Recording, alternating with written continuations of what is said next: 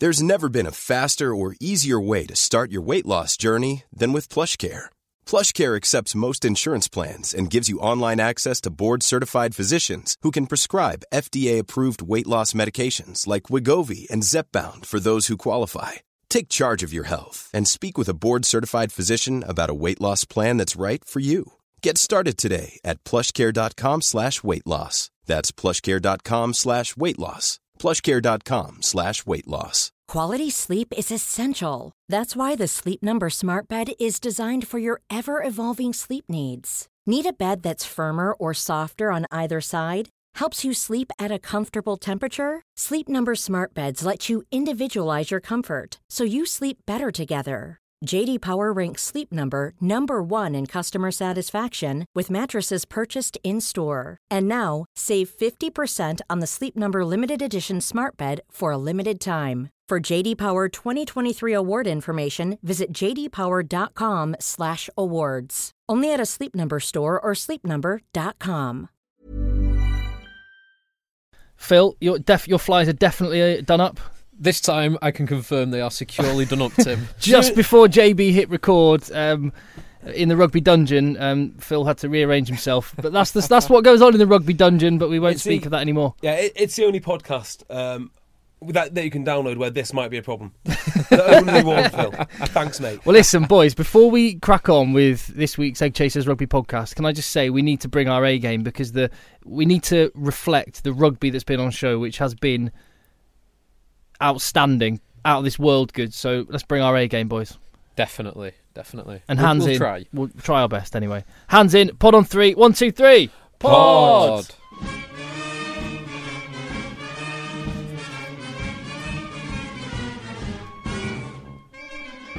Welcome to the Rugby Dungeon, where we are here for the Egg Chasers Rugby Podcast, off the back of an amazing weekend of European rugby, of Hong Kong sevens, of all sorts of other goings-on in the world of rugby.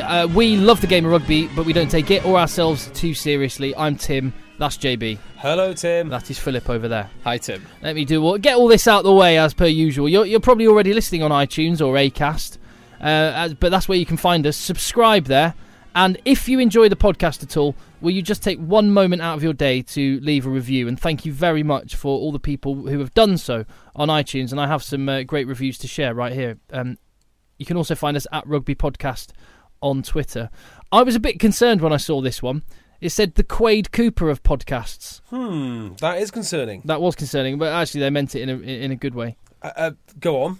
That's like saying the polio of podcasts. It's in not a positive way. No, it's not that bad, is it? I don't know. What can be extremely positive or extremely negative? Oh, hang on. Mitcherman also said, more engaging than a Brian Moore talk on scrummaging, but that's like saying that's not a compliment either. It certainly isn't. Everything is more engaging than that. He also put 5 stars, and although does he mean engaging in the literal sense? I know what's either extremely positive or extremely negative. Yeah, being groomed. Yeah. Yes, we had this conversation. I couldn't remember what it was. Oh, wow. Because you're either groomed for a high-ranking position in your company, or you're an orphan girl from Rochdale. It doesn't really matter. Bongo Bird 05 on iTunes left a 5-star review saying, mandatory listening for anyone who loves their rugby, enjoys mumble, and demands opinion. You certainly get some opinion. Lots of mumbling. Yes, indeed. Where do you want to start with this weekend's rugby? Shall we start on what was, in my opinion, the best game? The one that you were at, Tim, you were working at. Yeah, there was quite a few people that got in touch on Twitter at Rugby Podcast and went, oh, you're actually that Tim that's on BT Sport. There was a lot of people that hear me go, I'm working at the rugby this weekend, and just think I just go along and watch it. And then they also see some guy on BT Sport interviewing directors of rugby. You have done remarkably well, because, to be fair, you would never know, because it's gone from, like, a little bit of hand. You see, a bit of my hand. And like, full body shots. Oh, I know. No, it was incredible, wasn't it? It was unbelievable. Brilliant game.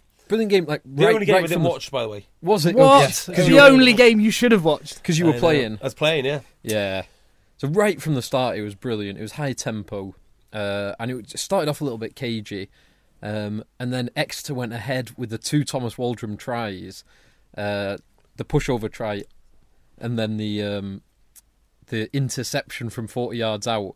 Where he nearly got caught by Matt Mullan. Matt Mullan, yeah, yes. Like Thomas Waldrom compared to Matt Mullan looked like he was running in treacle. Matt Mullan almost caught him, and then Thomas Waldrom slid in, and there was a brilliant Nick Mullinsism where he said, he's Thomas the Tank, the train reference, and he went, Thomas Waldrom slides into the sidings. Wow. Well, as Alex Corbusier said to me, he has legs for days, referring to Matt Mullan, which means he's got great fitness.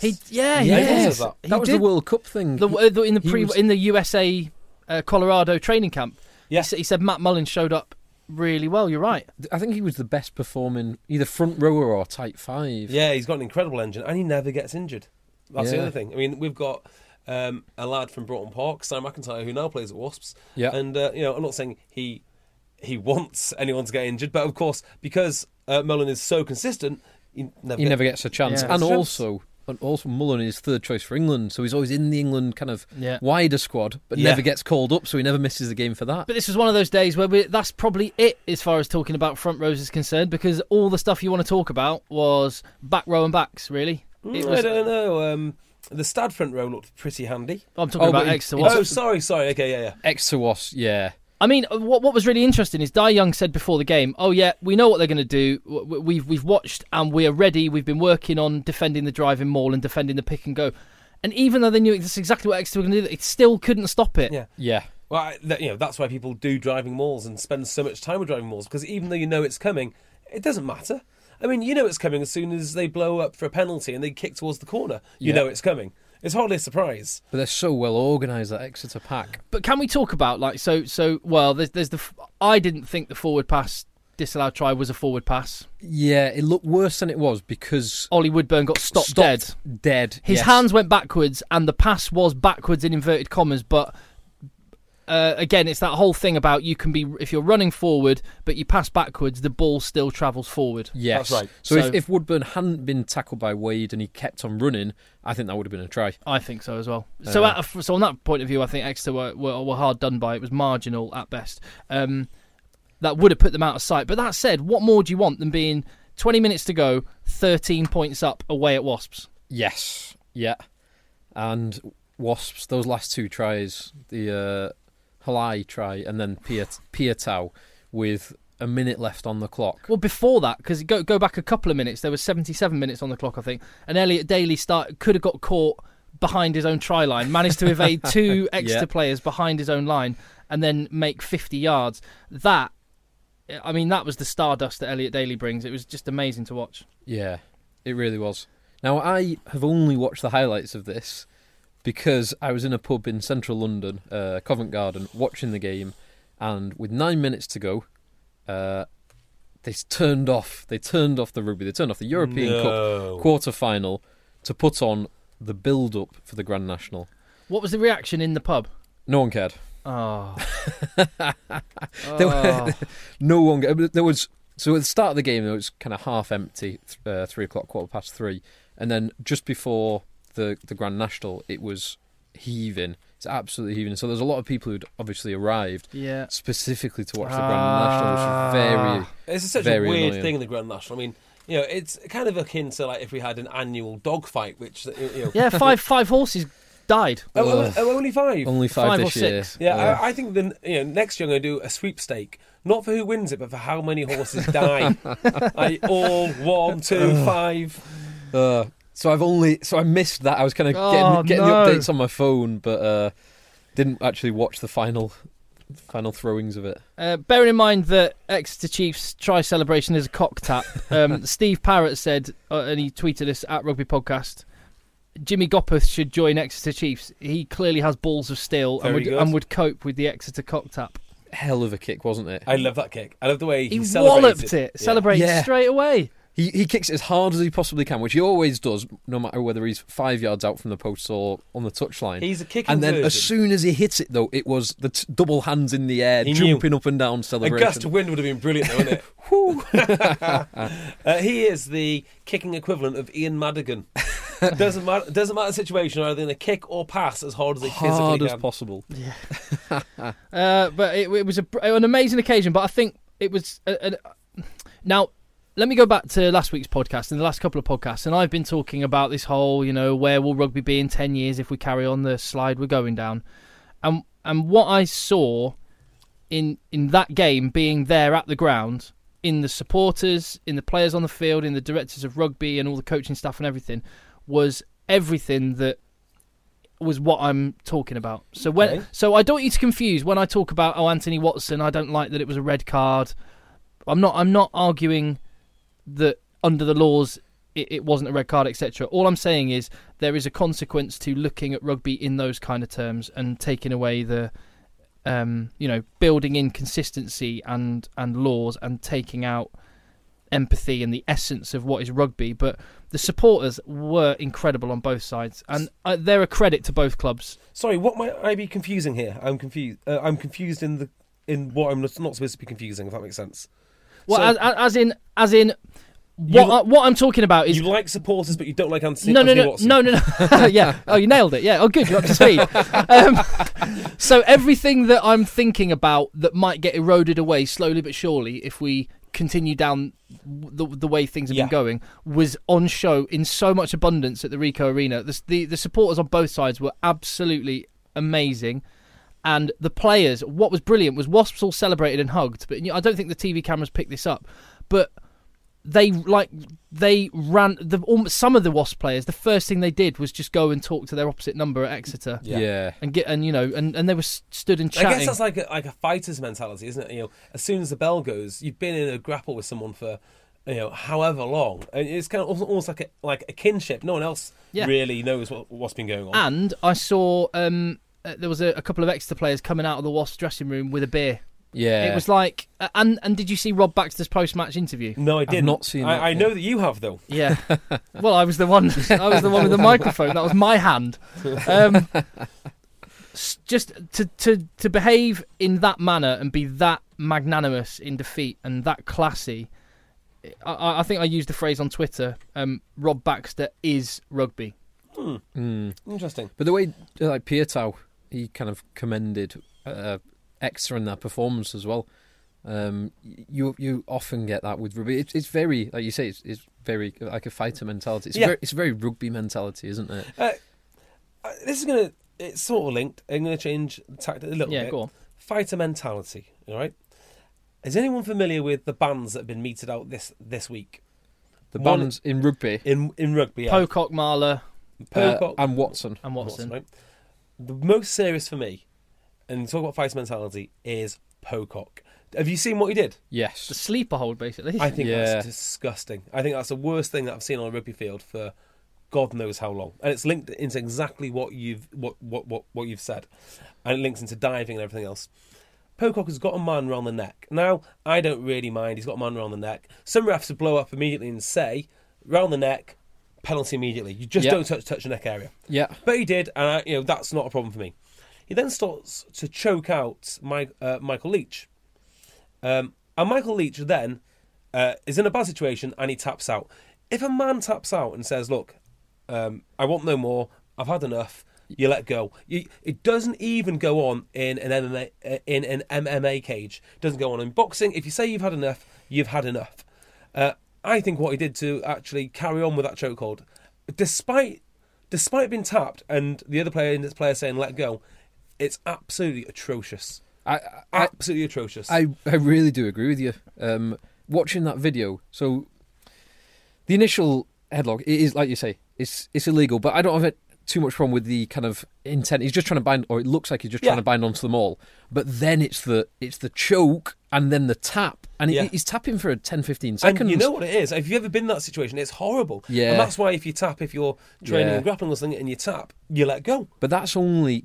He's only been given a 3-week ban, but there's a rest week in that period, so it's only a 2-game ban. I would have him banned for the rest of the season. I kid you not. Certainly until after the England tour to Australia. Oh, yeah, definitely. Oh, look... Genuinely, I would have him... I think that's... commensurate with like a 10-plus week ban. Yeah, save as many trees as you want. David Pocock is an arsehole. I mean, I'm so angry about it. And it links into diving too, in a weird way. Because diving's a similar sort of thing to me, which is, right, the whole point of rugby is it's, you know, you go on a pitch, I go on a pitch, and we know what we expect. If one guy says, right, I've had too much, he's had too much, at least be man enough and say, look, you know, you're getting better of me. Don't throw yourself on the floor. Because it's the same sort of thing. Yeah. I was astonished that only got a 3-week, a 2-game ban. Absolutely astonished. Even taking into account David Pocock's exemplary character and his remorse for the activity, for the action, it's still horrendous. Like you say, one of the worst things I've seen in a long time on a rugby field. Yeah, I mean, if they're in a fight and they're both swinging at each other, fine. I think exactly. I think that there was a sort of, and again, going back to my essence, what is the essence of rugby? There was a lack of sort of nobility in what he did. Yeah, It was Callum Clark-esque. Yeah. You know, when he armbarred Rob Hawkins. Yeah. Rob Hawkins. Exactly. Callum Clark got like a 20-week ban for that. Yeah. Schautberger got a 2-week ban for deliberately eye gouging a player. Yeah. So I don't know. Maybe they have different disciplinary assessments in the Southern Hemisphere. I don't know. Players. If they do, then World Rugby should step in, like they did with Joe Marler. With Joe Marler. It's really hard to talk about Joe Marler, this case, and be honest. I'm going to say it's really hard. I don't know. I don't think. In fact, I don't want to talk. I'll happily be honest. What you be honest. I don't feel like I can say what I honestly think about it. What do you think about it? Go on, Jay. What do you think? What do you think, Jay? I think it's ludicrous. I think if two men are going to beat each other up, which basically they were doing, you know, name calling's nothing. It's just name calling. Oh. Now, the argument would be from those on Mount Pius would be, well, what if there was a young gypsy lad watching rugby and he decided he doesn't want to go and play rugby now? Hold on, because the word was used in a way, but some people have gone, well, he is from a gypsy background, so that's factual. So hold on, the word he tried to upset him. He tried to upset him, and he used substitute that for Another racist term. Yeah, and any other. And that's that. Well, look, I don't have a common view on this. Yeah. My view is, if you're literally trying to offend and upset someone and get underneath their skin, it's absolutely fine. What I don't like is the way it's. Well, no, I don't know actually. Maybe World Rugby are right to step in if they think a real injustice has been done. But I don't like the way the process is. Yeah, the process has been farcical. I actually think the result in the end is the correct one, because so Joe Marler was trying. His intention was to offend and upset, but he wasn't intending to use a racist word, but he did. Yeah, and if it was a different racist word, I think some people's views would be different. But it's a racist word. They've all got to be classed the same. Therefore, World Rugby need to lay down the law, which they have done. However, the process of getting there was 6 weeks or so, or 5 weeks to get from the incident. And I think actually probably the RFU are to blame for that, because they could have just said, right, you got 1 week ban. That's unacceptable. Here's a 2 week ban. Or whatever, and it's done. But it's rumbled on for all this time as a result. What I will say, and this is in no way defending Joe Marler, but all I'm saying is... Why not? Because I think he does need a bit of defending. No, here's what I will say is, the access that we get to rugby players... The chats with them before the games on the pitch and at half time as they're coming off and straight after a game, and the directors of rugby, and you know the characters of the game we have, and we'll come on to Corbs and his rap in a minute and stuff like that. All of that will stop. Yes, you're absolutely right, Tim. It will stop. Well said. Yeah, I mean, and also I've got a point which I think we'll all agree on here. It's a very serious point. I mean, if you are going to use racist slurs on a rugby pitch, whisper them. I don't think that's the takeaway. Sure. No, is that not the takeaway? Dear me. Well, that's the naughty corner done at least. Right. Okay. Let's rattle through some more of the actual rugby stuff. So, by the way, can I just say on Rob Baxter, I was so impressed by him. He's just a classy man, and might be my favourite person in rugby today. Wow. Is my favourite person in rugby, because I wanted to I felt a physical, emotional response when he was talking to me and he was doing his post-match interview, just thinking, this guy's incredible. Did you want to give him a hug, Tim? I wanted to. I just wanted to. Do you know when you return to the top flight, are you going to return underneath him? Is that how you feel? But no, what I will say is he has very, very long answers to questions, to the point where I think he'd be a brilliant person to do a filibuster. In a US court. Which, if you're not aware what it is, filibuster is when you're trying to scupper the opposition getting a motion through in the House of Representatives. Someone can just talk for hours, but they're not allowed to repeat. They have to be coherent, keep making points, and Rob Baxter would be incredible at that because he has some long answers.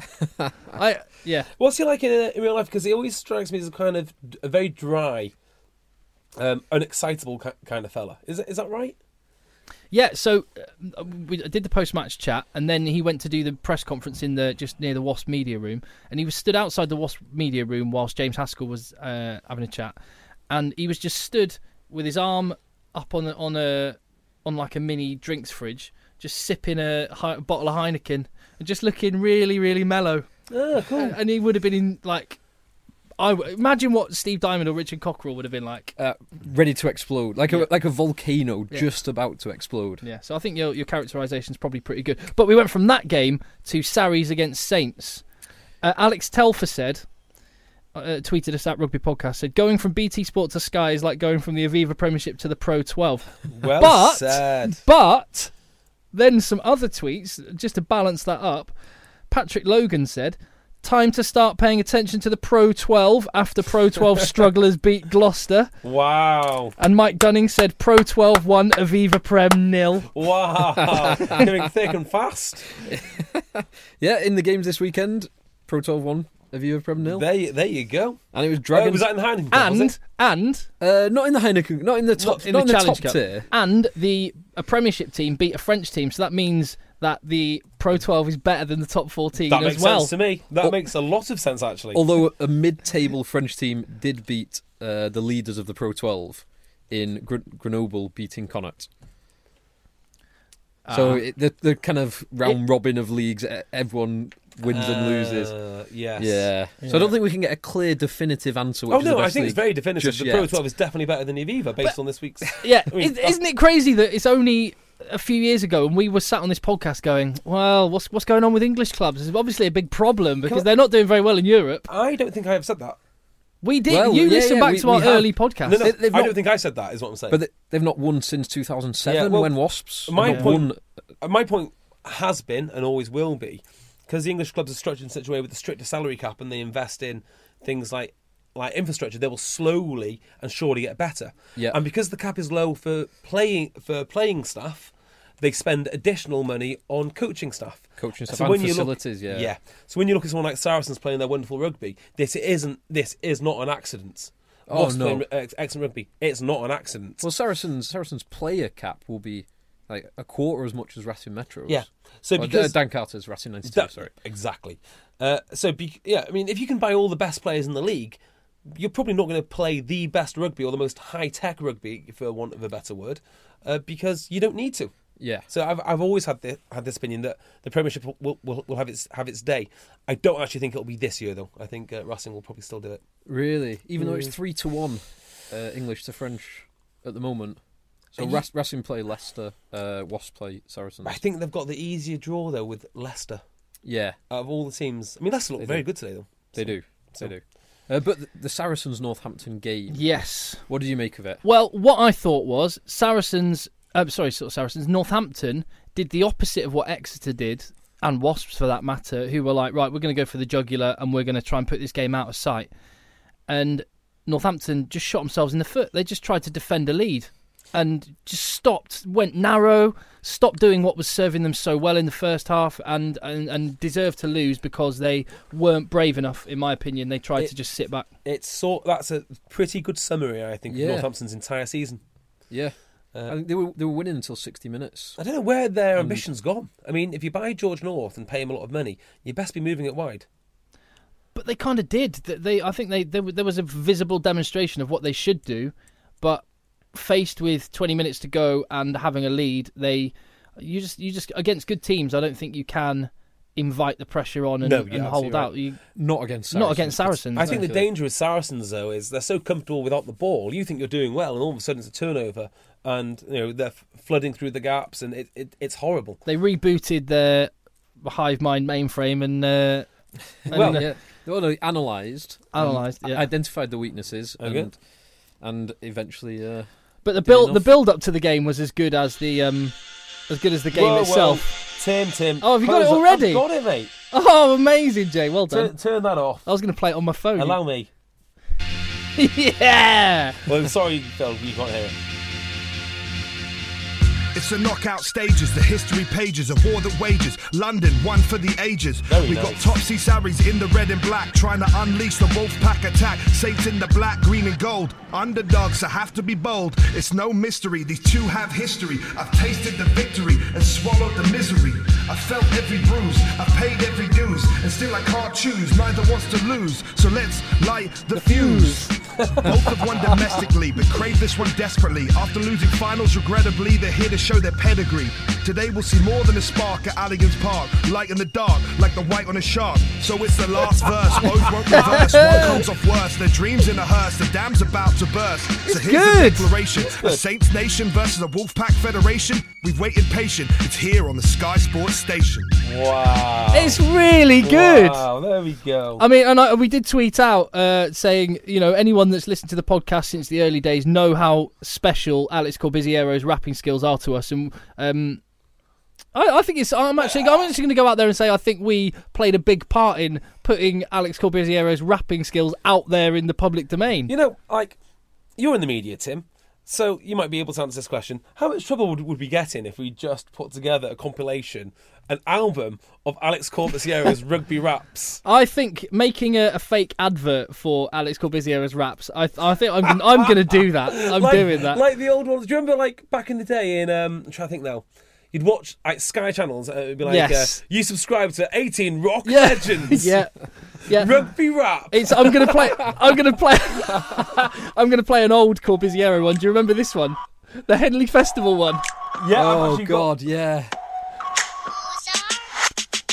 I'm here to stay. I grab the mic and play. Everybody stand back because it's turning grey. I represent. It's that gorilla, like a chinchilla. This is every word that I say. I'm here to tell you something that you've never ever heard. I'm flying higher and freer than like the favourite bird. I'm killing them with every lyric that I got. Where's the gorilla chinchilla line? Come on. Another MC you forgot. I'm blowing up the spot because I'm here to go. Type of kid to grab the mic and I steal the show. Got the suit on, boot on, looking like I'm fresh. Everybody knows I'm fresh to death. I'm here to bring the mess. I'm pretty special, like the Henley Festival. Jesse J and Lionel raising up the decibel. I'm pretty special. Oh, where's the gorilla chinchilla? Come on, here we go. Jesse J and Lionel raising up the decibel. Damn, I don't mean to trouble you. Tonight is brought by BMW. Oh, thanks. Here we go. I'm the killer. I'm the lady thriller, built like a gorilla, mixed with the favorite. I'm the lady killer would be that line. The lady killer, built like a gorilla with your favourite chinchilla. Isn't it built like a gorilla with your favourite chinchilla? Yep. Well, if you've got a spare 24 seconds. Keep it kind of quiet, people on a diet. Scrum is straight, Tom is right, I don't deny it. Oh, the classic. Try it. Style you don't buy it. I'ma grab the microphone and start to fly it. Up high. Grab the mic and make you cry. Told you before we represent L.I. London Irish, you can't deny this. So sick, I tell you, you can't buy this. That's quite good. Although, I will say this. We had a guy who played for Broughton Park who could beatbox. Now, on a one-off, it might be quite impressive, but every training session, especially if you're full-time, it might start to grate. Anyway, Corb's got in touch with us on Twitter and said that he'll come on a future pod. Yeah, and we'll get him rapping too. It'll be fine. And so, fair play for any stick that's... I'm just balancing things up, because for any stick that Sky TV might have got, then they had Corb's, and he was great. BT Sport missed out there, and I'm surprised he did. I know he's got BT Sport connections. Well, it was. I mean, it was based around Saracens Northampton, which was their game. Was it? Yes. Let's hope it's just a one-off. So you mentioned Dean Carter's Racing 92. You say they're favourites. Who's your favourites then, Phil, for the win? I'm going Sarries. It's those two, isn't it? They're the two with the home, I believe. Well, let's do it another way. Let's say who is our least favourite, and you're going to have to go with Leicester. Leicester, probably. Leicester, yeah. But I do think any of those four teams can beat each other on the day. Well, I think it's really interesting because if you just remove Leicester, because I don't think they're going to go any further. But don't write them off because they got. Not that you have, but because they've got. Yeah, don't write them off, Phil. Stop it. Yeah, Phil, stop it. But you got Wasps, who are a tournament team who could win any game on any day. Now, I think that in terms of a story and in terms of the drama, the one thing missing from Wasps Exeter, from a neutral's point of view, was Exeter winning, being the underdog and all that. Everyone likes that sort of story. However, I think Wasps are much better equipped to beat Saracens. It'll be more of a game than Saracens Exeter. Why do you think Wasps? Why do you think Exeter were the underdogs? Because I didn't see it that way at all. Because they're away from home. But they're second in the league. 2 points ahead of Wasps, who are the form team and have only lost once this year. The league doesn't lie. I did have extra slight underdogs, but not like it wasn't like a. No, but it would have just been from where Exeter have come from, having no pedigree, their first ever quarter final. That would have been the underdog story, I think. Yeah. Fair enough. Yeah. Anyway, but I think Wasps are equipped to beat Saracens. I think in a way that Exeter wouldn't have, I don't think. I slightly disagree with that. I think they can beat anyone whose pack is of the same level as Wasps. Yeah, I think that Wasp backs are better than virtually anyone's, but I think they've got a bit of a soft underbelly in their pack. Yeah, particularly their front row. Mullan is great, but Fastu Shaw, Ashley Johnson can be a bit hit and miss as hooker, and then Cooper Woolley and Chittadini again can be a bit hit and miss, so I think that's where Wasps have the real advantage. Yeah, well, I mean, the Wasps pack... that's where I think Saracens have the real advantage over Wasps. If the Wasps pack can just hold out, like they did against Toulon, not once, but twice, they lost in, like, the last second or something, they will be fine against anyone. It's getting parity in the pack, then they can beat anyone. If they're struggling, conceding penalties and not getting territory from their pack, then they'll lose. I'll tell you all it is, and the reason... I say Saracens, I think, will win, but I think there's a little bit of me that's... A rugby romantic side, and from the podcast point of view, we were stolen. Miles Benjamin was stolen from you, JB, this season. Too early. Andy Goode was stolen from you. Too early. When you look over the lifespan of the podcast, probably Jacques Burger's the man who's been the most talked about, most loved character we've ever had on the podcast, and this is his last couple of months of playing rugby. And his best performances have been in Europe. That game against Clermont, 2 years ago. I can't remember the tackle count. 36, but was it? Yeah, something like that? Monumental. Most of them he just tackled with his face. He's just monumental. He was everywhere that day. I think we've got kind of like a three-team circular here, which is if Wasps beat Saracens, they'll lose to Racing. I think Racing will lose, but I think Racing would lose to Saracens. Does that make sense? Yeah. Yeah, okay. Although, who would... That's basically my thought on the entire situation. Yeah, and I'd love Saracens to win. They just deserve it. They've built a team with a lot of young players, which people don't give them any credit for. Really, they've breached the salary cap and all the rest of it. They breached the salary cap on the right sorts of players, if that is the case. Yeah, and they've spent a lot of money on. Well, they've used salary cap space. They probably had to spend more on them over the years, but they bought a lot of guys cheap that were not valued elsewhere. Right. Chris Wiles from the Championship, and he's one of their best players. Jacques Burger, Petrus Duplessis, exactly. Loads of lads. Yeah. So I really hope Saracens do it. Although, I'd be happy to see Wasps do it too. Yes. Yeah, it'd be good for an English club to win it, definitely. Well, it's not going to be a Welsh or Irish club. Or Scottish. Or Scottish. Or Italian. How long are we on the podcast so far, JB? 32 minutes. We've not had any sort of even remote effort at a tenuous segue into it, but so we'll keep you waiting for an amazing segue. I'll move on and mention we're going to have to make sure we spend a bit of time talking about the games this weekend. London Irish, I did see them play against Harlequins, and I thought they put in a. There looked to be a bit of spirit in London Irish. Maybe they're not. It's the fat lady hasn't sung yet. Well, it was. I didn't watch the game, but it was only the last 20 minutes that Harlequins actually came back. Yeah. London Irish they had a handsome lead with 20 minutes to go. I think. Harlequins came back strong.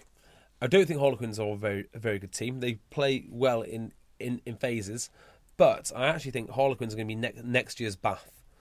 As for London Irish, we got a hilarious tweet off a guy. I can't remember who he is, but thank you for your tweet.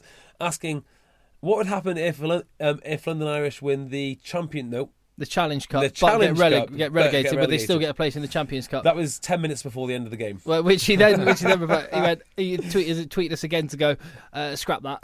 Doesn't matter. I feel very, very sorry for London Irish fans. Harlequins could be next year's Bath if they appoint Stuart Lancaster as that head coach. I mean, it seems to make a lot of sense, that appointment, doesn't it? Well, apparently, the rumour is that some of the players have said they don't want him. No, of course they don't. Of course, he pretty much ruined Danny Kerr single-handedly. I wonder who would captain Harlequins, though. Well, Kerr's captain him this year, isn't he? Yeah, but who would be captain if Lancaster rocked up? Well, not Kerr, not Rob Shaw. Definitely Rob Shaw. 100% Rob Shaw. Did you see? I read the quotes from Stuart Lancaster, who's been giving some interviews this weekend, and again I felt a little bit sorry for him. He's such a sad character. Yeah, I mean, he basically said, do you know what, I didn't really do enough of the coaching, and I got too busy with all of the other stuff, and I didn't do any coaching. What stuff? I'd quite like to do, well, just catering, just all the stuff that's involved in being the head honcho, the organisation and stuff. And he just said, I'd quite like to just get back to doing some coaching. Yeah, I'd like him to go and coach in a school or an academy, under 20s. Perfect role for him. It's development. Development side is brilliant. But that is why. And if you end up having ring fencing, I actually think he'd be a great person for a club to have on board. Oh, yeah. Because if you don't have the pressure of, I know I want relegation, I don't want ring fencing, but if you end up having ring fencing without the spectre of relegation, he'd be a brilliant guy to have in your system, I think. I completely agree. Wouldn't it just be great for Harlequins to have to bring through all the kids, which they continually play? It makes sense, but it might make too much sense, and that's why I don't like it. So they might say, you're director of rugby. Hopefully John Kingston will stay in place, because I think he's a good coach. And the idea is that Stuart Lancaster focuses on the youth coming through. Yeah. That'd be a good fan. Might just ruin it, though. You wouldn't get Stuart Lancaster doing what I saw Steve Diamond doing today. So I was driving... Bench press. I was driving towards Didsbury from Chilton, where we are now. Yeah. And Steve Diamond was in the front garden of Albert's shed. Was he? With... loads of the young Sale players, like Will Addison, Tommy Taylor, Josh Beaumont, and there was a whole table full of beers. This was about 2 p.m. Good lad. We missed it. Good lad. Well, they might still be there. Should we nip down afterwards? Yeah, definitely. Just on the off chance. Steve! Two things that I took away from that Stuart Lancaster interview that was in the BBC. One of the things was when he was asked about, does he still think about the World Cup performance? And he said, I think about it every minute of most days. Oh, well, most days, really. Sort of realised, that sounds a little bit ridiculous. It's like the Sex Panther quote, 60% of the time, all the time. Exactly. I read that quote as well, and just had a picture of Stuart Lancaster. I imagined him on on a windowsill. And we're looking at him from the outside, and it's raining, and there's just rain running down the window, and he's just got 1,000-yard stare. And then the other one was he said he caught up with Eddie Jones after Eddie Jones first got appointed the job, and he said we met a couple of weeks after Eddie got the job. I didn't see any point learning all the lessons I learned and not passing them on. That would be ludicrous. I'm sure Eddie Jones really appreciated that. Eddie Jones might have had 1,000-yard stare, like polite nods. Mm, yeah. Mm, yes, I'm writing all of this down, Stuart. Bless him. He's such a nice guy. That's it, isn't it? He is. I love to launch into him and really give him a good pounding, and then think he's quite nice. Yeah, you feel a bit bad for doing it, don't you? Yeah. Oh well. It's like kicking a puppy. It's like entering a Labrador into a dogfight. I don't want to get bogged down in the story, but another entertaining tweet we got to @RugbyPodcast from Kevin Wu in relation to the story surrounding a fan in the ref's room at Bath. Kevin Wu's contribution, which I thought was brilliant. He just said, hold on, he can't be much of a Bath fan if he's not wearing mustard chinos or tweed. Right. The idea was we were going to give this Bath fan no coverage at all. We've dedicated 3 tweets to him, and we've now got him on the podcast. No, we haven't talked about the story or anything. That's it. I'm highlighting the tweet from one of our funny listeners, JB. Well, I'm looking forward to seeing what happens here, because I don't think we've heard the whole story. I think we've now heard two sides of the story which conflict greatly. So I think we will kind of the truth will come out. I know you don't want to talk anything on it, but can I ask you this? Do you really want to see a man banned if he's really a rugby fan for 20 years? You want to see him banned for 99? It depends what he's done. I mean, you'd have to do something pretty horrific. Oh yeah, yeah. It sounds right. Serious. Okay, I've gone. Now I'm going to make a comment on it. Let's not talk about it.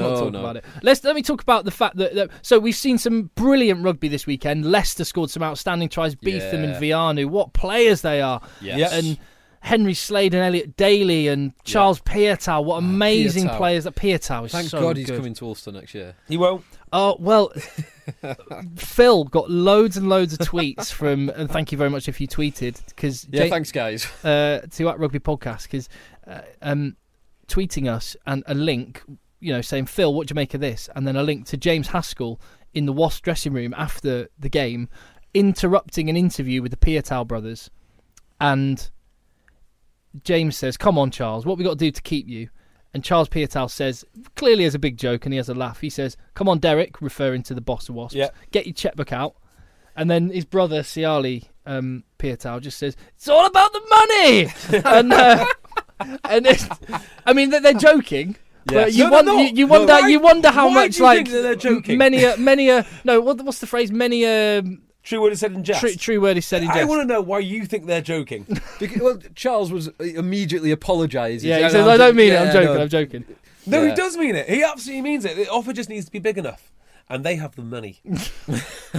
Well, no, here's a question: Would he clarify if they were to do that? Would he clarify for as a marquee player? Because it would be a fresh sign-in from the same league, so maybe it wouldn't, unless he's already in a marquee spot. And also he's going to Ulster. Yeah, anyway, it's going to be a pride, Ulsterman. Well, hang on. Let me just re-emphasise my argument, which I've made plenty of times. His brother can't go to Ulster. He's going back to Japan. His brother's going back to Japan. Oh, is that signed up? Yes. I believe so. Oh, it's a done deal then. I think he will go. Because here's me thinking he's having a great time high-fiving Christian Wade and scoring loads of tries. Yeah. His broser... His bro is playing really well. I mean, I'm sure Wasps will be wanting to talk to him about it, but as I understand it, he's going to Japan. Japan has got a slightly different season. We're going back to Japan. To us. So you could go to Japan and come back. Yeah, possibly. Play half the season. But James Haskell himself waded into our Twitter account, and because so many people were going, "Phil, what do you think of this? Phil, Phil." And James Haskell actually went, he tweeted us to @rugbypodcast and went, "Yeah, Phil, what's going on? What do you think? Everyone seems to be asking what you think." And Phil gave James Haskell's video the big thumbs up, and Haskell seemed pretty happy with that. Good old Phil giving the thumbs up. Love the video. Really, really hope that Pietau comes to Ulster. Which I'm still pretty certain he will. But he was at the Kingspan the other day. He was. So that's a good sign. But... having seen the rugby that we've seen this weekend, and the players with firm underfoot and good conditions, and the great spectacle we've seen, and we're able to talk about some amazing tries. And only people in one pub in Covent Garden didn't seem to appreciate that. I think we should briefly revisit where we stand on shifting the season. Okay. Because we have talked about it before, and you can listen back to old podcasts where we've done long, in-depth things. But the rugby we've seen this weekend and the last few weeks, that's what I want to see. Okay. I want to see that product. Now, I was thinking about this earlier today. I would almost like to say, right, Christmas, you have like a 2-month kind of period where nothing happens. Christmas, Northern Hemisphere. Then I'd like to break the domestic season into two halves with, the club season into two halves, with domestic between, say, March and May, then a global, like Super Rugby do. Yeah. They do February to June, I think there is. So do that. So we have the Premiership and Pro 12 and Top 14. In that window. Then we have the summer internationals in the centre, so you can have the summer tours and Six Nations and Rugby Championship in the centre, and then the Northern Hemisphere could have the European Championship, European Champions Cup, in the autumn. Yes, I mean, I think there's a way of working that, and it roughly aligns to the Southern Hemisphere as well. And you miss out on the worst conditions in the middle of winter. Okay, well, first of all, I love winter rugby. Not everyone does. And to get the neutrals involved, I guess. Do you want the neutrals involved, though? I mean, do you really want non-rugby people? But you want to grow the game. You do want to grow the game. No, I don't want people that don't care about rugby. I want more people to care about rugby. Exactly, Tim. Good point. Yeah, I do want more, but I want them to appreciate the art of the scrum and the ruck and the maul. And I'm all for that, but the problem is so many scrums are just collapsed and are just boring and are just a farce. Exeter's driving maul and pick and go was a thing of beauty. Yes, I mean, absolutely. You might also say that a lot of these things will be ironed out anyway when they start playing on plastic pitches. You mentioned before we started recording. Oh, Worcester have announced they're bringing in an artificial pitch, which I think is a sort of level beyond where Newcastle and Saracens are at. So they're using like pulped coconut or something, so it will behave like mud when it rains. And it's to some degree. I've been on the manufacturer's website, and it kind of promotes a more consistent bounce and it's much more like real turf pitch. So Jack Noel might be able to play on it. Yes, so it gives a more consistent footing and a safer footing. Yeah, so I think a lot of these issues with the scrummaging and the speed of the play will start to die down a little bit anyway. And you've got to remember, it's bloody cold in New Zealand too, and they managed to play beautiful rugby, and it does rain. Well, let's just hope global warming is a thing and it is man-made, because if that carries on, we'll be sorted soon.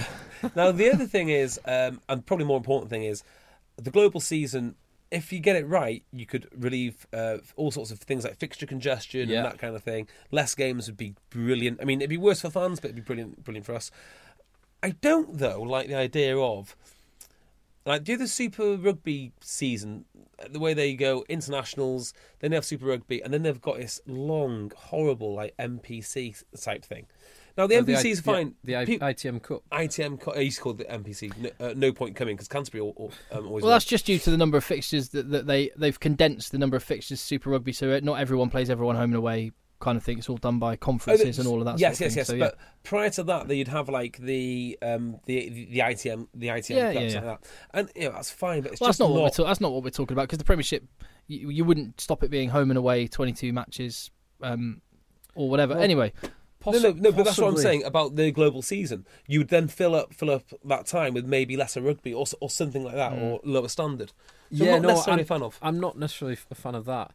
I think you could actually reduce the Premiership games and maybe have it as two pools, or there'll be a way of reducing it, because I do think players play too much rugby. 22 Premiership games, 8 European games, and then England play 14 or 15 games per year. It's 45 weeks of rugby that an English rugby player could potentially be playing, and I think that is a bit too much. Tell us what you think at Rugby Podcast. Maybe when we got a bit more time on another podcast, because we've got all summer to think about. You know, we'll have loads of dead weeks when there's not a lot going on when we can talk about it. Now, I know in terms of signings, Ulster have got.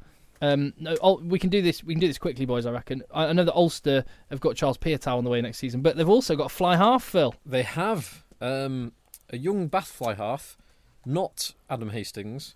Okay.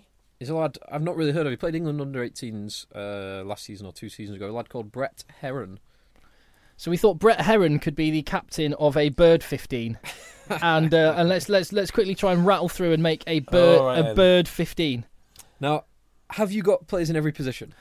No, I've got players in most positions. I've definitely got a loose head. I've got a couple of options at loose head. Loose head. I've got a World Cup winning loose head. So have I. Should we say it on three? 1, 2, 3. Tony Woodcock. Yeah. Oh, no, I was thinking Beth Mallard.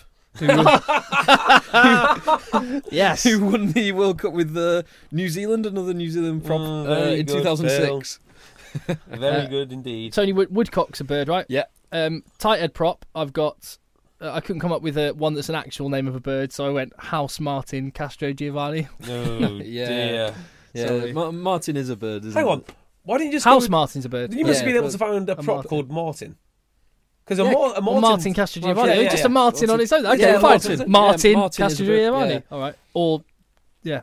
And then hookers. I've got 2. I've got 3. Ooh, exciting. I've got, again, mine are pun-based.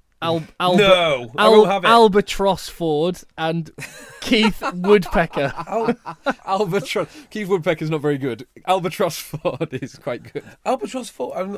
Ross Ford. Albatross Ford. Oh no! Is it Albanese somewhere? Is there a what? An Albanese or something like that? I'm not sure. I'm sure it's an origin site. I got Robin McBride. Yeah. Oh yeah. Robin McBride or Richard. Damn it. Richard Cockrell. Exactly. Oh, how did I miss that? Or. Go on. Worcester ladies team hooker Lark Davis. Oh, brilliant. Well done, Phil. Excellent. In second row, I've got a Jaeger is the type of bird. So Luke de Jaeger. Oh, Jaeger. Jaeger is a bird. I don't know. South African bird. I think it is. Yeah. Oh, an African bird. Is it? Is it like a cormorant type thing? I'll look it up, JB. I just looked up names of birds. I think it is a. I think I got a feeling it looks like a cormorant. It was like a water. It's a water bird. I'm sure. Tell me your other second row options while I look it up. Jeremy Thrush. Yes, I've got Jeremy Thrush and New Zealand second row partner Dominic Bird. Oh, nice. Well done. Has to be. I mean, the other options you could like going back to the Martin. You could go. Martin Bayfield, Martin Johnson. I actually think we should try not to repeat where we can. It is a Jaeger bird. Is translates in German and Dutch as hunter, and it's a seabird. Yeah, I knew it was a seabird. Resembling a dark gull. There you go. Oh, yeah. Almost exactly as I said. Brilliant. Back row, Jordan Crane. Yes. Well, how about David Pocock? Cock. Yeah. Yeah. Yeah. Yeah, I'll go with that. I mean, the other two I've got a repetition, so Martin Corrie and Robin Copeland. And I went with more pun-based. Jonathan Fisher could be Jonathan Kingfisher, but that's just a bit... yeah. So we're short of a back row then, like in its own right. That's not repetition. So help us out at Rugby Podcast with any of these. Scrum half. I've got an amazing one. Ooh. Rob Owley. Oh! I've searched for owls for ages. That is good.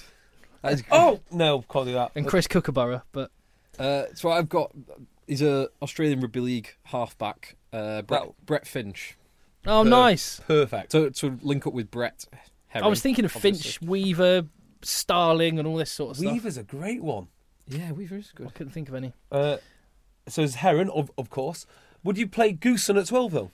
Well, he played 13. He played 13 today. I actually had him at 15. But you could do. So we're missing a 12. Well, unless you go Cone Bill Williams. Good God, no.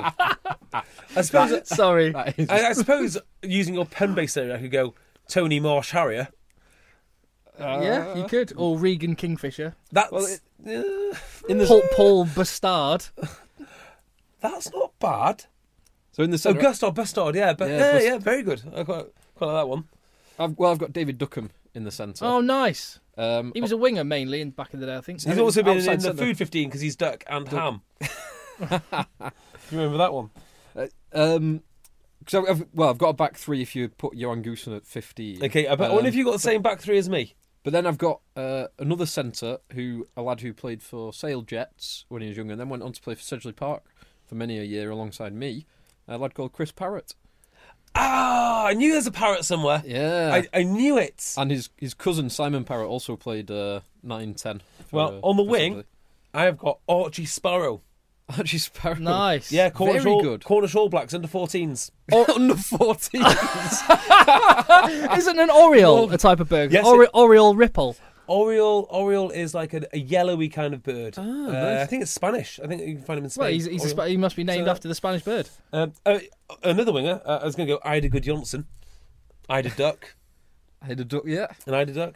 He's not really a winger, I guess. He's a footballer as well, but that's fine. Yeah, so what? So my two wings were Tom Fowle. There's an oriole, by the way. Yeah. Very nice. Yeah, Tom Fowle. Oh, yeah. Foul bird. And Tony Swift was an England winner. Yes, he was. In the 80s. God damn. Bath in England. And there was also a fullback called Angus Swanson. Nice. Who, I've got some Wales Online article here about him. I don't think he was ever very high level. Yeah, no, he's probably higher level than Archie Sparrow. I'm sure we'll get loads of other suggestions in. And teams. Teams with... Ospreys, Falcons. Henley Hawks. Falcons, London Irish Wild Geese, Henley Hawks, yeah. Leighton Buzzard. And then a few rugby leagues, Sydney Roosters, Manly Sea Eagles, and there's a place in Australia called the Beaudesert Kingfishers. No, there must be some kookaburras out there too. Probably. And there must be a team called the Cardinals somewhere in the States. And Kiwis in New Zealand. Plenty of bird-based banter to be had. The Eagles, USA. Shall we get into next week's predictions? No. Okay. I need some advice. I don't know. Just I haven't shaved this week. I'm just wondering if this stubble suits me or not. No, I don't think it does. No, well, I think you need to remove that. And you must struggle, Tim, because you've got a very chiselled face. It looks like you need more than just a razor. Yeah, I mean, just if I just used any old razor, I think I'd be cut to shreds, to be honest. And you know, I don't want to face Rob Baxter and, you know, have one solitary tear rolling down my cheek when I'm interviewing in post-match interviews with bits of tissue paper covering up shaving cuts. Exactly, that just wouldn't be on, would it? Exactly right. Fortunately, JB, I'm a Cornerstone customer. As am I. In fact, you can see my face is freshly Cornerstoned. I was talking to a friend of ours this weekend a friend of the pod this weekend, who's just this week got a Cornerstone himself, and he was raving about it. Absolutely raving. I have big problem with Cornerstone, though. Why? The blades are too sharp. This isn't me just making that. I have got two packs now. They deliver for me every 6 weeks, right? And I've still not finished off my first razor. I'm now starting to throw razors away just because I feel like I should. You know, they last for ages. You can do what I do, and I make sure I shave my peaches and kiwis before I eat them. Nice, just to get some practice. Nice. I thought that was a euphemism for something. So how would you go about getting a Cornerstone razor, Tim? Because if you would like to take up a mail order shaving company, Cornerstone's incredible offer, exclusive to listeners of the Egg Chasers Rugby Podcast, and give a go to what has been voted the finest razor at the GQ Awards, beating Wilkinson Sword, beating Gillette, beating that shaver that you might well use and you have at home. And the amazing thing about this one is you can practically give it a go for nothing with us. No obligation. No obligation. If you can design your own schedule of deliveries, and if you don't like it, once you've tried it, you can just get rid. But people aren't doing that. So you order, and I think it's like a £4 order, and you get your free engraved shaft with your initials and stuff on it. But you get a £10 discount on your first order with us by going to cornerstone.co.uk/eggchasers. Kevin Tipton has done this. He tweeted us at Rugby Podcast to say, thanks for the Cornerstone recommendation. Just used it for the first time. I honestly believe I've never had a smoother shave. James Cowan, Cornerstone is catching on, lads. Guy at my gym saw me shave. He took one look at my impressive shaft and gave me a knowing wink. Did he comment on his razor as well? Or? And Roberto Andriano just said, what great guys Cornerstone are, that I messed up my discount code, but I got in touch and they gave me the Egg Chasers discount anyway. What good guys. So cornerstone.co.uk/Egg Chasers. Make your first order. Or Egg 10 at checkout. Exactly. You can basically give it a go for free, as many, many people are. Yes, let's talk about next week, JB. Right, Phil. Talk. Yeah, Phil. Talk. Come on, Phil. Friday night. Okay. Maybe it's not going to be then. It's definitely not their year this year. It might not even be their year next year, the way they're going, losing to Dragons. But Gloucester host Exeter. I'm going to say Exeter win. I'm going to say a fairly handy Exeter win as well, as they bounce back from bitter European defeat. I'm going to go with that. I would agree. Tim, happy with that? Yeah, I'm happy with that. Saturday, 3 p.m. kickoffs. We've got Worcester hosting Wasps. Wasps next. Well, Wasps need to win. Worcester have kind of done what they need to do, so I think they're kind of demob happy a little bit, and I'd understand that. Yep. I think they've got enough pride in themselves. But I mean, Dean Ryan said after their last game when they got thoroughly beaten by Exeter, he said, "You know, our boys are just exhausted." Yeah. Well, the other thing is they'll literally be playing for jobs now. They know Worcester have got money. They know the big names are coming in. So if you're a kid coming into that team, you need to play well. I think if you start to slacken off now, it'll be looked upon very dimly in the off season. But Wasps have got far more. They're buoyant. They're playing brilliantly. Haven't lost once this year, I think. And they need it. And they need it. Yeah. Do you think they might rest a few players with the following weekend? Yes. They travel to Saracens. Yes, they absolutely will. So I think they might. They'll rest a few, and so Worcester might have a chance at that. Yeah. Who do you rest? Because I rest Charles Piatow. You don't. You go to Saracens without him. You're really going to struggle. Interestingly, Hughes. Yeah, I think Dai Young's got one really important question ahead of Saracens Wasp. We can talk about this next week. Does he play Thomas Young or James Haskell? Thomas Young, what an impact that guy made, and he's been out playing out of his skin. He's got. I think he'll be in the Welsh squad in the summer. Yeah, I think so as well. I think you make a good shout there. You've got to go with the club captain though. Yeah, captain in the team. But it's very good to have someone like that to come off the bench. Yeah, the impact off the bench. Frightening. So then 3:15 on Saturday, Saracens host Harlequins. Saracens. Now, Saracens presumably will rest some players. They will rest because a lot of them haven't had a rest since the England games. That's a good point. It's a good point. But Harlequins are the only team that have beat. Well, until the England matches, Saracens were the only team that's beaten a full-strength Saracens team this season. So Saracens will want to get their own back on that. Yeah. Saracens will take well, though. I'd still say Saracens. I think that'll be closer, though. But yeah, I still think Saracens will do it. But there could be with the resting player issue. Yeah. I think you're right. There could be some surprises this weekend. Then Northampton, fresh from defeat, host Leicester. Now this is Leicester might want to rest some players, but in order to secure top four next season, I don't think they can afford to. No. So I think it's going to have to be both playing a full squad. Leicester can still get top four if they lose. Northampton can't. This is basically a playoff game. That is true. Yeah, it almost is. So, where is it? Northampton, Franklin's Gardens. It's huge. This game is huge. I can't call that one. I have no idea. I think Northampton at home. I think Leicester, if anyone's kind of carrying half a knock, half an injury, they will take the opportunity to rest them. They'll probably change a couple of people up. Like Freddie Burns came off for Owen Williams. But yeah, they're like 1A and 1B, aren't they? I'm going to go with Saints. Saints at home. I think Leicester will edge it. Then Sunday 2:30, Sale host Bath. Yep. Sale at home. Sale please. At home. And then the big one. Yeah. Again. Relegation decider, playoff decider, Newcastle host London Irish. Yeah, so it's exactly the same as Northampton Leicester in the sense that Newcastle can stay up if they lose, London Irish can't. Yes. But if London Irish were to get a 5-point win and Newcastle get nothing, they would leapfrog them in the league because they're 4 points behind them. Oh, my word. So this is huge game. It's absolutely massive. I think London Irish do have something about them, you know. In fits and starts. My only concern is what they have about them is a kind of gallant loser thing. Yeah, they don't have the. Like they'll be up at half time, but they don't believe they'll stay up. Yeah. The game against Worcester, where they blew two perfect chances just by not executing a 2-on-1. Yeah, it's that kind of thing that. And against Sale when they're at home. They had chances to win it. They missed a load of kicks. Do you know what? I don't have allegiances in rugby. I don't have a team as such. I've always just kind of followed. Well, because I've been playing at like National 1 level, but I've always sort of just followed the team my brother plays for. So it's more in hope than expectation. I think I'm going to say London Irish. I think London Irish actually. I've got a feeling. Now, interestingly, Newcastle. Will have Sinotti back. You think he's kind of started on the bench for the last couple of games. Muscular ball of barbed wire. Yeah, he does make it. Like last season when they were on their run of a few games that they won, he was so important because he's so dangerous, so difficult to stop. So I think Newcastle at home on that plastic pitch will win.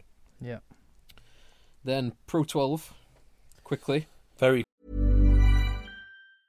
Hey, I'm Ryan Reynolds. Recently, I asked Mint Mobile's legal team if big wireless companies are allowed to raise prices due to inflation. They said yes. And then when I asked if raising prices technically violates those onerous 2-year contracts, they said, what the f*** are you talking about, you insane Hollywood ass f- So to recap, we're cutting the price of Mint Unlimited from $30 a month to just $15 a month. Give it a try at mintmobile.com/switch. $45 up front for 3 months plus taxes and fees. Promo rate for new customers for limited time. Unlimited more than 40 gigabytes per month. Slows full terms at mintmobile.com. Burrow's furniture is built for the way you live. From ensuring easy assembly and disassembly to honoring highly requested new colors for their award-winning seating, they always have their customers in mind. Their modular seating is made out of durable materials to last and grow with you. And with Burrow, you always get fast, free shipping. Get up to 60% off during Burrow's Memorial Day sale at burrow.com/ACAST. That's burrow.com/ACAST. burrow.com/ACAST.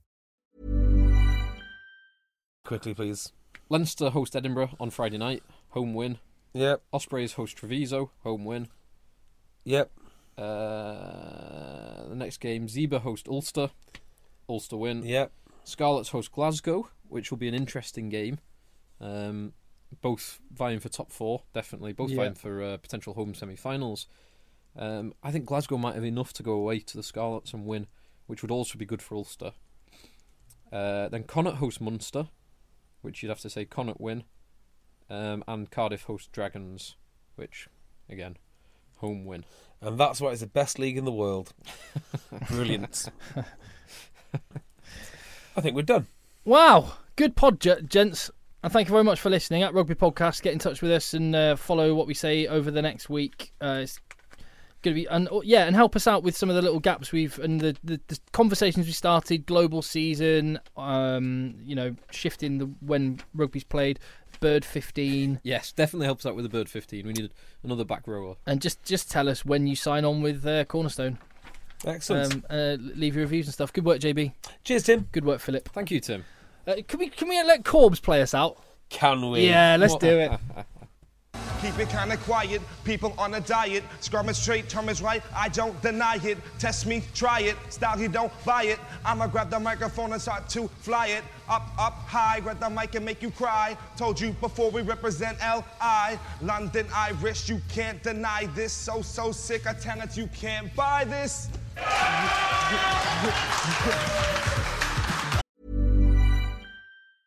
Even when we're on a budget, we still deserve nice things.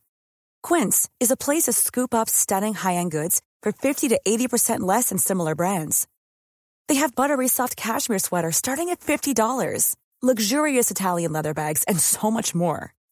Plus, Quince only works with factories that use safe, ethical, and responsible manufacturing. Get the high-end goods you'll love without the high price tag with Quince. Go to quince.com/style for free shipping and 365-day returns. Hey, it's Paige DeSorbo from Giggly Squad. High quality fashion without the price tag. Say hello to Quince. I'm snagging high-end essentials like cozy cashmere sweaters, sleek leather jackets, fine jewelry, and so much more. With Quince being 50 to 80% less than similar brands. And they partner with factories that prioritize safe, ethical, and responsible manufacturing. I love that. Luxury quality within reach. Go to quince.com/style to get free shipping and 365-day returns on your next order. Quince.com/style. Mom deserves the best, and there's no better place to shop for Mother's Day than Whole Foods Market. They're your destination for unbeatable savings, from premium gifts to show-stopping flowers and irresistible desserts. Start by saving 33% with Prime on all body care and candles. Then get a 15-stem bunch of tulips for just $9.99 each with Prime. Round out Mom's menu with festive rosé, irresistible berry chantilly cake, and more special treats. Come celebrate Mother's Day at Whole Foods Market.